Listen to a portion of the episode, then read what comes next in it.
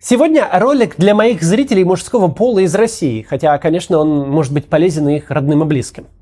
Друзья, главная задача для вас и ваших близких на сегодня – не оказаться на фронте. Вы должны выжить в это страшное время, в котором нам довелось оказаться. Не вздумайте на пушечный выстрел подходить к военкомату. Даже не думайте идти туда по приглашению, которое вам кинули в почтовый ящик или даже по повестке – нет сейчас ничего страшнее, чем попасть на войну. Все остальные риски – административный штраф, который вам полагается за неприход по повестке, уголовное дело, конфликты с начальством, увольнение – все это сейчас мало существенно по сравнению с войной. Любые действия, которые снижают ваши шансы, шансы ваших близких оказаться на войне, которые хотя бы затягивают время, оправданы. Задайте себе простой вопрос – на что я готов пойти, чтобы не умереть? Ответ и будет вашей верной стратегией. Уголовное преследование – штука неприятная. Но до него еще дожить надо. Надо, чтобы из тех миллионов, за которыми гоняются военкоматы и полиция, попали под раздачу именно вы. Мы при всех ужасах, творящихся вокруг, не в сталинском СССР находимся. Судов троек пока нет. Любое уголовное дело – это десятки томов, это сотни часов следственной работы – Такое не распространишь сразу на миллионы. Вероятность, что под уголовку попадете именно вы, низкая, очень низкая. Система сейчас будет брать тех, кого сможет, тех, с кем поменьше возни. Она не имеет ресурсов на то, чтобы развернуть тотальное преследование. У кого хватит глупости явиться по повестке или по открытке, или прийти в военкомат, чтобы что-то выяснить, те и поедут на фронт поедут умирать.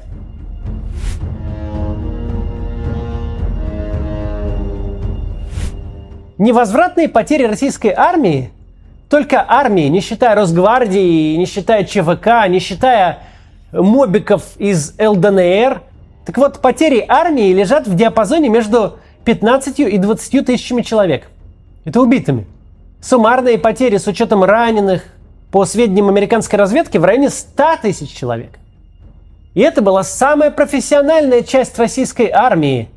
Эти люди были худо-бедно, но подготовлены. Некоторые из них имели опыт сирийской войны, опыт войны 2014 года на Донбассе. Среди них были бойцы сил специальных операций.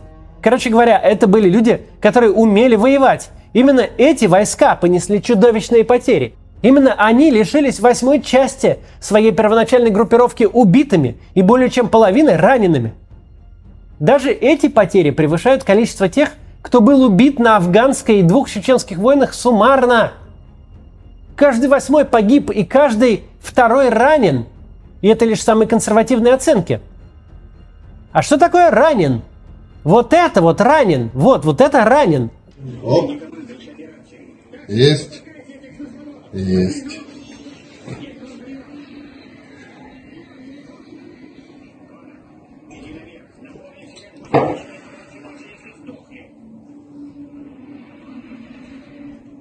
Че, ты помнишь? Ура! Ура! Ура! Ура, ура, ура. Молодец, да. Красавец, рычком, мужик. Это вот ранен называется. Части, составленные из мобилизованных, из людей, которые никогда с войной дела не имели, будут нести совсем другие потери. Это будет совсем другой порядок величин. Погибнет насколько можно судить, львиная доля тех, кто окажется на фронте, кто сейчас едет в этих автобусах.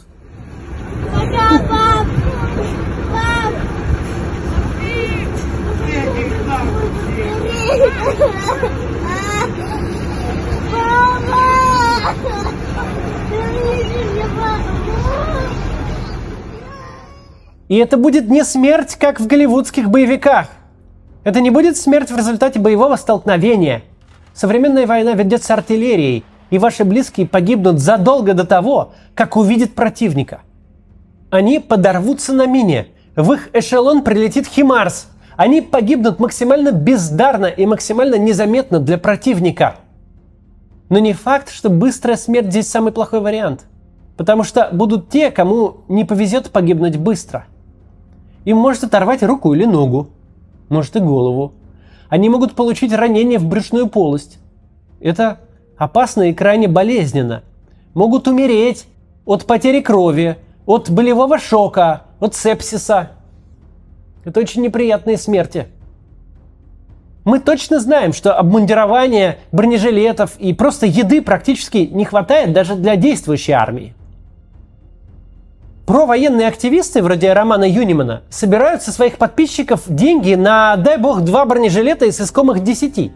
Российское государство прямо сейчас не способно снабжать свою армию. Просроченные паштеты в сухпайках – это только начало.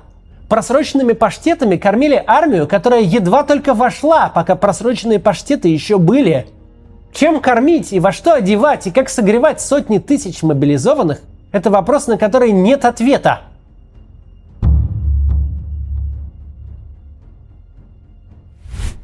Огромный риск смерти – это лишь полбеды. До смерти этой можно и не доехать. Вы будете мерзнуть, будете голодать. Все мыслимые хронические заболевания вылезут у каждого. Вы не станете боевой единицей, вы станете только погрешностью в потерях. Смерть – сущность гипотетическая. В какой-то мере это лотерея. В момент смерти твоя история заканчивается. Может быть, это не так страшно для кого-то – Зато есть последствия попадания на фронт куда более вероятные, а некоторые из них обязательные. Более вероятные последствия – это тяжелые увечья. Опять же, вряд ли ваш муж, брат или отец потеряет руку или ногу в интенсивной перестрелке по типу голливудских боевиков. Куда вероятнее, что он, не имея ни малейшего опыта, просто наступит на мину. На мину типа лепесток, на штуку совершенно безобидную внешне, которая помещается в ладонь, но легко отрывает ступню – так, в один момент он станет инвалидом. Инвалидом не в Скандинавии и не в Соединенных Штатах, инвалидом в России, где вся окружающая реальность будет каждый день напоминать, что он человек второго сорта. Начиная с э, отвесных пандусов в аптеке и заканчивая государством, которому долгие годы через массу судов, очередей и унижений придется доказывать, что ногу ты не по пьяни отморозил, а на войне потерял. И в связи с этим имеешь право на повышенную, пусть на пару тысяч рублей, пенсию, но на повышенную, на которую все равно жить нельзя.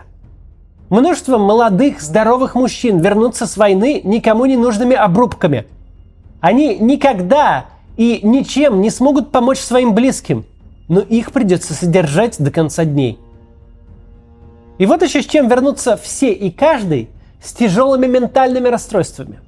Вы отпустите на войну программиста или слесаря, любящего мужа, душу компании, заботливого отца – Обратно вы получите человека, который видел смерть, для которого смерть стала нормой.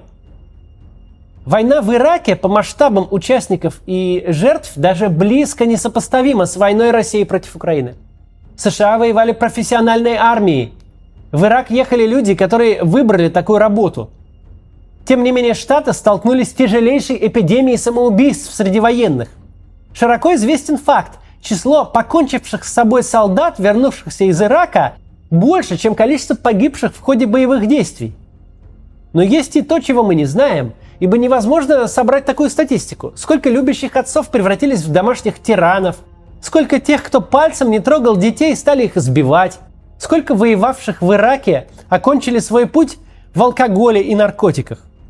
Запомните, если на фронт загребли вашего ребенка, мужа или отца, вы никогда больше их не увидите. Неважно, выживут они или нет. Неважно, сохранят ли комплектное количество конечностей. В любом случае, к вам вернется другой человек.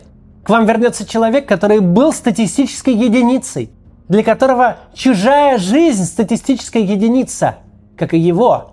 Человек, который находился внутри того, чего никто нормальный не должен даже видеть. С большой долей вероятности мобилизованный сгинет, потому что он пушечное мясо.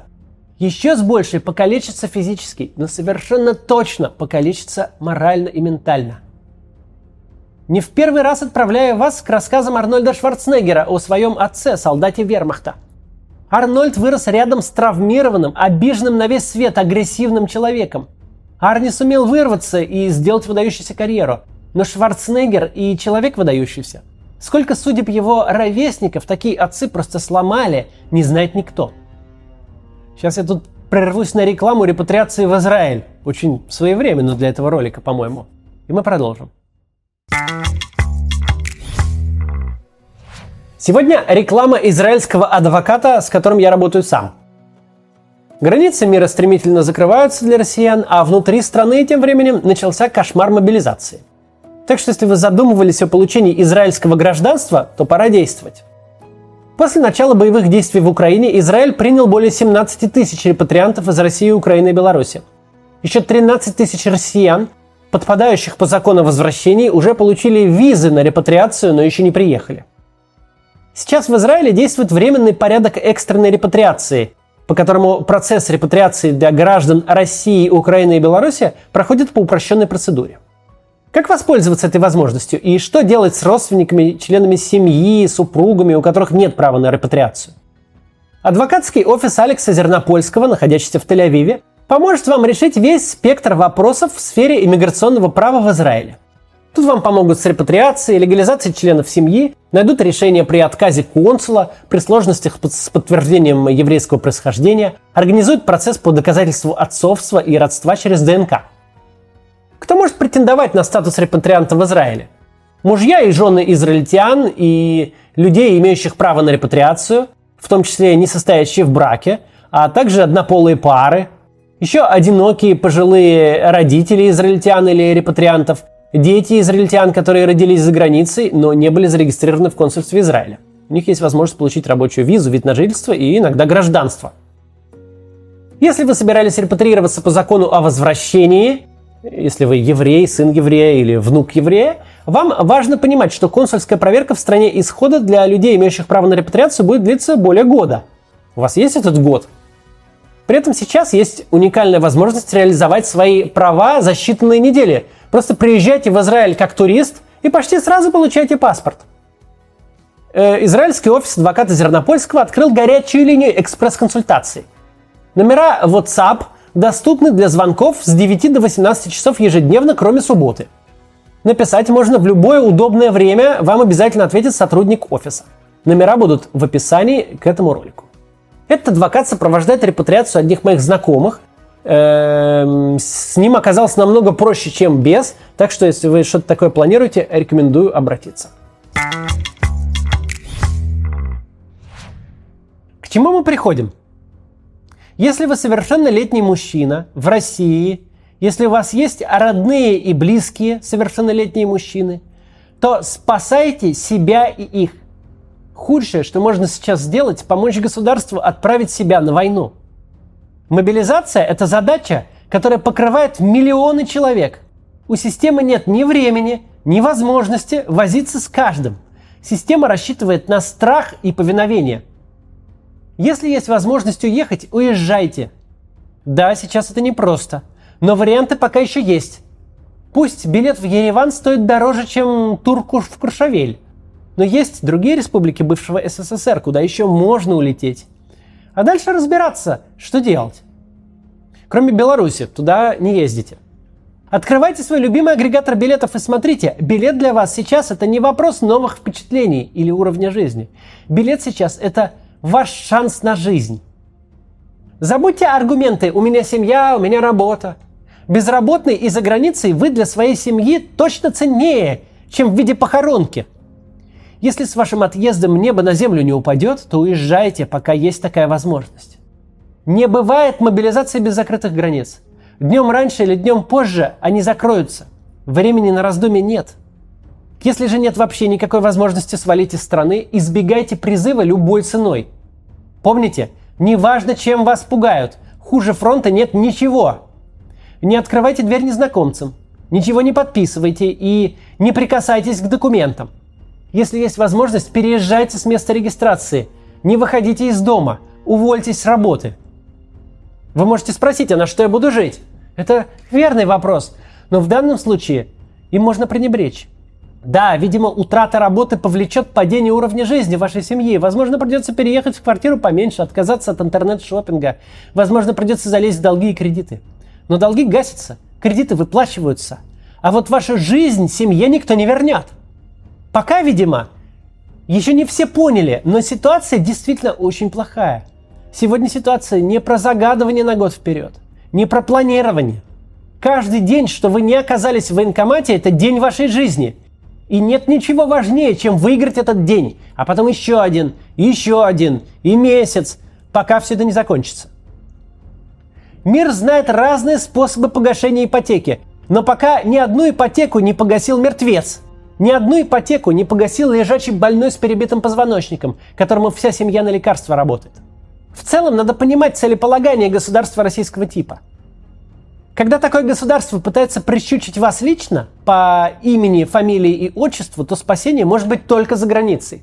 Если вы вдруг Алексей Навальный, то для вас вариантов нет. Для вас уже действует отдельное законодательство. Но если такое государство э, поставило себе целью цифру, скажем, мобилизовать несколько сотен тысяч человек, то значение имеет только число, Полкам Росгвардии не нужно бегать за Ивановым. Всегда на его место найдется Сидоров, который живет по прописке и явится по повестке. Государство очень хочет выполнить план. А кем именно план выполнить? Вопрос глубоко опциональный. Чем более сложным пассажиром вы себя сделаете, не будете жить по прописке, никуда не придете по повестке, не будете ходить по улице лишний раз, а если уж попались, то станете громко отстаивать свои права, снимать происходящее на камеру, звать адвоката. Чем больше всего этого, тем выше шанс, что государство просто переключится на более удобные мишени. И да, нам надо распространять эту информацию, чтобы более удобных мишеней не было. Тогда, может, они не призовут никого. Может, война эта безумная тогда закончится. Государству не досуг охотиться персонально на вас. Оно не рыбачит удочкой, оно гребет сетью – Какая рыба в сеть не попала, такую и не берет.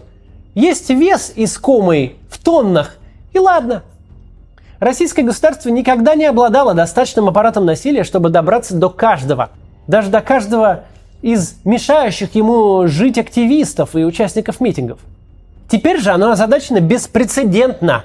Ему в несколько месяцев надо решить то, что никогда не решалось за годы мирного времени. Ему не до вас – не до вас как статистической единицы, но не до вас как пассажира, который прячется, качает права и отбивается. А какое будущее? Главный способ выжить, минуя миграцию, сделать себя таким пассажиром. Пассажиром, с которым трудно, на которого потратишь столько времени, что сотни человек успеют разбежаться. Подведем итог. Попадание под мобилизацию – худший вариант для вас и ваших близких. Все остальное, от увольнения до уголовного дела, лучше. Уголовное дело – это звучит только страшно. Э, сроки там конские, если вас уже призвали и вы убежали, но даже это лучше. Если же вас не призвали, а вы просто не пришли по повестке, то это 3000 рублей штраф, который вам наверняка никогда не выпишут. Ну, или уголовное дело э, с ну, легкой тяжести с потенциальным сроком в два года, который вам еще и не дадут. Уголовок возбудят сравнительно немного. Тянутся такие процессы годами. Уголовный срок в любом случае, даже если он есть, лучше смерти. А шанс получить реальный срок, вообще попасть под уголовку, но даже если уж вы попали, получить реальный срок, уклонившись от призыва, этот шанс сильно ниже, чем вероятность погибнуть на войне или потерять там конечности. Владимир Зеленский совершенно прав, когда говорит «боритесь или убегайте». Не прав он с нашей точки зрения только в одном. Варианта «сдавайтесь в плен» нет на самом деле. Мы не в средневековье, где балом правил контактный бой. Ситуации, когда можно сдаться в плен, большая редкость. И если вы попали на войну, то их вероятность сравнима с выигрышем в лотерею. Уезжайте. Не можете уехать, прячьтесь. Нет у государства ресурсов и возможностей вас искать. Все как ужаленные будут гнаться за цифрами. С одной стороны, это звучит, что все озвученные Путиным и Шойгу критерии полная чепуха. Поймают, кого поймают.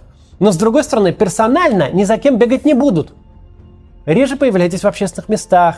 Возможно, облавы. Не живите там, где прописаны. Если работаете в крупной структуре, особенно бюджетной, где могут давить через начальство, берите отпуск за свой счет, уходите на удаленку, увольняйтесь на крайний случай. Не подходите к военкоматам на пушечный выстрел. И никаких бумажек в руки не берите. Сохраните, пожалуйста, себя. До завтра.